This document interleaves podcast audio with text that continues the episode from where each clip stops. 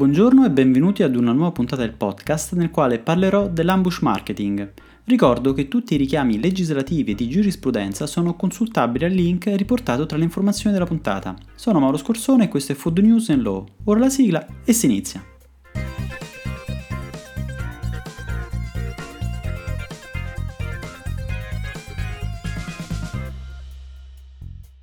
È del 13 febbraio la notizia che il Consiglio dei Ministri ha approvato un decreto legge che introduce disposizioni urgenti per l'organizzazione e lo svolgimento dei Giochi Olimpici e Paralimpici invernali di Milano Cortina 2026 e delle finali di tennis ATP di Torino 2021-2025, nonché in materia di divieto di pubblicizzazione parassitaria.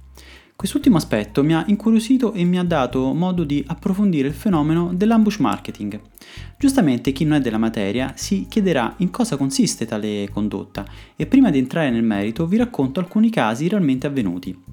La locuzione anglosassone di ambush marketing è traducibile alla lettera come pubblicità d'imboscata o codificato nel decreto legge come pubblicizzazione ingannevole. Consiste nell'associare abusivamente l'immagine di un'impresa o di un brand ad un evento, per la, maggior, parte dei casi sportivo, ma anche feristico o dello spettacolo, come nella previsione nazionale, per giovarsi dell'impatto mediatico e pubblicitario del medesimo, senza però aver concluso con gli organizzatori alcun contratto per la concessione dei diritti di sfruttamento pubblicitario. Vi riporto alcuni esempi che potrebbero anche sembrare goliardici o estremamente sottili nel loro humor, ma che però potrebbero in futuro trovare limitato accoglimento da parte degli organi di controllo.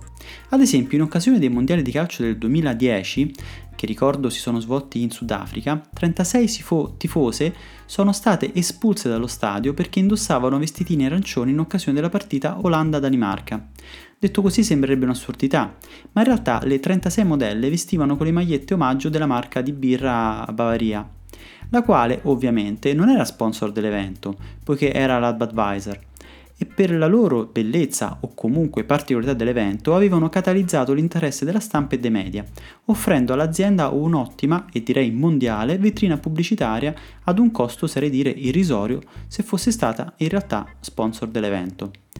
Nel 2012, in concomitanza con gli europei di calcio, la Nestlé organizzò una manifestazione a premi, che potrebbe risultare anche scontato, in quanto moltissime altre aziende lo fanno, ma la particolarità è che il montepremi era di 2.012 euro.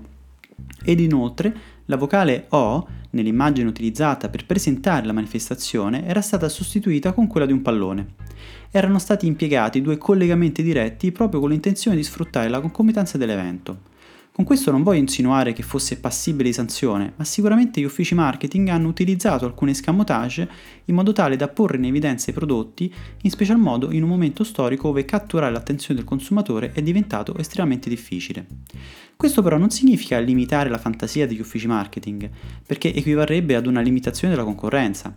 È proprio per questo che alcune fattispecie con- dai contorni sfumati e non chiaramente definiti sono state escluse dall'ambito di operatività del decreto legge. La loro repressione avrebbe creato un effetto anticoncorrenziale e quindi contrario con i principi del libero mercato. Mi ha fatto sorridere un caso del 2012, dove sono protagoniste due aziende automobilistiche, la Volkswagen e la Fiat. In Svezia, in prossimità della sede della Volkswagen, stava per transitare la macchina di Google per effettuare le riprese per Google Maps. Saputo questo, presumo la Fiat, abbia deciso di parcheggiare proprio davanti all'ingresso una Fiat 500 rossa. Ora l'immagine è stata rimossa, ma prima cercando su Google Maps l'indirizzo della Volkswagen si ci trovava di fronte una bella e fiammante Fiat 500. Interessante inoltre notare che l'evento di ambush marketing non deve per forza svolgersi nel paese che ospita l'evento sportivo poiché nel caso di un evento mondiale riesce comunque a catalizzare l'attenzione anche in un altro paese. Ad esempio nel 2012, durante i Giochi Olimpici, che ricordo si sono svolti nel Regno Unito, la McDonald's, sponsor olimpico, ha accusato Burger King di ambush marketing, perché in Brasile, proprio il giorno successivo alla prima vittoria di una medaglia d'oro ad opera di un atleta bas- brasiliano, ha iniziato una promozione che prevedeva una doppia porzione di patatine in aggiunta ad un menù e la promozione durava fino alla fine dei Giochi Olimpici. Ma la particolarità è che il manifesto promozionale ritraeva una mano che teneva in alto, come se fosse una torcia olimpica, una porzione di patatine. Abbiamo anche un caso italiano, che però il Tribunale di Torino non ha ritenuto essere una pubblicità parassitaria, avvenuto durante i mondiali di calcio del 2014 che si sono svolti in Brasile. In tale caso non abbiamo uno sponsor collegato all'evento quanto la nazionale italiana, nello specifico la San Carlo, la quale ritenne parassitare la pubblicità della Lace che aveva ingaggiato Fabio Cannavaro ed anche Leo Messi, ritraendoli da soli e insieme il campione italiano ovviamente vestendo una maglia azzurra, senza alcun simbolo da nazionale, ed anche Leo Messi.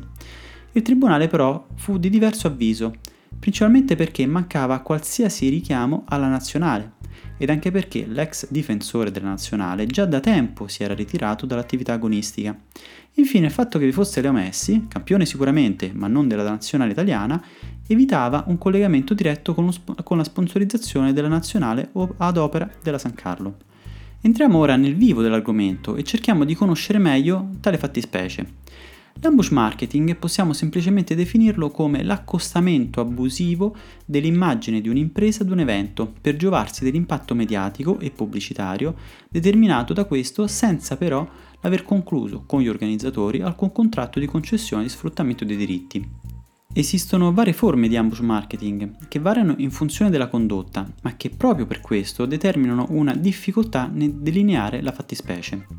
Avremo l'ambush marketing predatorio quando un'azienda in modo diretto si presenta in qualità di sponsor ufficiale a tal punto da contestare falsamente la veste di sponsor ufficiale del concorrente, ovviamente senza aver concluso effettivamente alcun contratto di sponsorizzazione. Avremo il cosiddetto ambush di sfruttamento, nel quale l'operatore economico opera in modo da associare il proprio nome ad un evento vantando un rapporto legittimo, ma in realtà non definito da alcun contratto di sponsorizzazione. L'ambush graduato o ambu- auto-ambushing, messo in opera dallo sponsor ufficiale, il quale pone in essere una serie di attività di pubblicizzazione che esorbitano dall'ambito contrattuale di sponsorizzazione pattuito. L'ambushing per associazione, nel, qual- nel, quale si cerca di creare tramite immagini, parole o simboli un collegamento con l'evento in modo tale da trarre in inganno le persone. L'ambushing per distrazione, per il quale si sfrutta il potere attrattivo di pubblico all'evento o dell'attenzione all'evento medesimo e si organizzano a ridosso dei luoghi in cui si organizza l'evento e o in concomitanza con esso, senza ovviamente eh, aver fatto alcun richiamo all'evento, altri eventi. Le leggi contro tale forma di marketing sono una forma di tutela nei confronti dei soggetti che investono in modo legittimo in un evento, tramite la sponsorizzazione, per ovviamente avere un ritorno in termini di immagine o economici. Questo però potrebbe in qualche modo essere anche inteso come una forma di limitazione della concorrenza, se non fosse ben delineata la fattispecie anche in termini temporali. Per darvi qualche accenno alla storia del fenomeno dovrei risalire al Trattato di Nairobi, concernente la protezione del simbolo olimpico del 26 settembre 1981 e firmato dall'Italia il 14 giugno del 1983 e ratificato nel 1985 con la legge 434. I giochi olimpici, essendo un evento mondiale, ovviamente hanno previsto tramite le Rule 40 e 50 specifiche restrizioni in merito alla sponsorizzazione, che hanno poi visto adottare ad opera dei paesi ospitanti i giochi specifici atti normativi. Anche la FIFA ha previsto un proprio regolamento per la finale dei campioni mondiali. L'Italia, in occasione dei Giochi invernali di Torino del 2006, ha previsto, tramite uno specifico articolo inserito nella legge 167 del 17 agosto del 2005, una previsione che vietava di intraprendere attività parallele a quelle esercitate da enti economici e non economici autorizzate dai soggetti organizzatori dell'evento sportivo al fine di ricavare un profitto economico ma essendo collegato all'evento cessava la sua vigenza il 31 dicembre del 2006. Il 13 giugno del 2020 si svolgerà in diversi paesi ospitanti il campionato europeo di calcio, la UEFA Euro 2020, e la partita inaugurale avrà luogo nello Stato di Roma.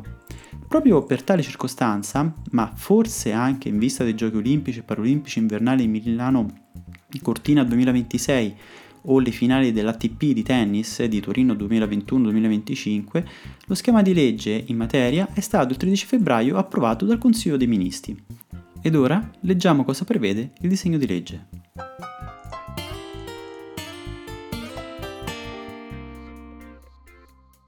Lo schema di legge delinea al primo articolo l'ambito oggettivo di operatività della fattispecie ed infatti sono vietate le attività di pubblicizzazione parassitaria poste in essere in occasione di eventi sportivi o fieristici di rilevanza nazionale o internazionale, nonché in occasione di eventi dello spettacolo cui partecipano artisti di fama nazionale o internazionale, non autorizzate dai soggetti organizzatori ed eventi la finalità di ricavare un vantaggio economico o concorrenziale.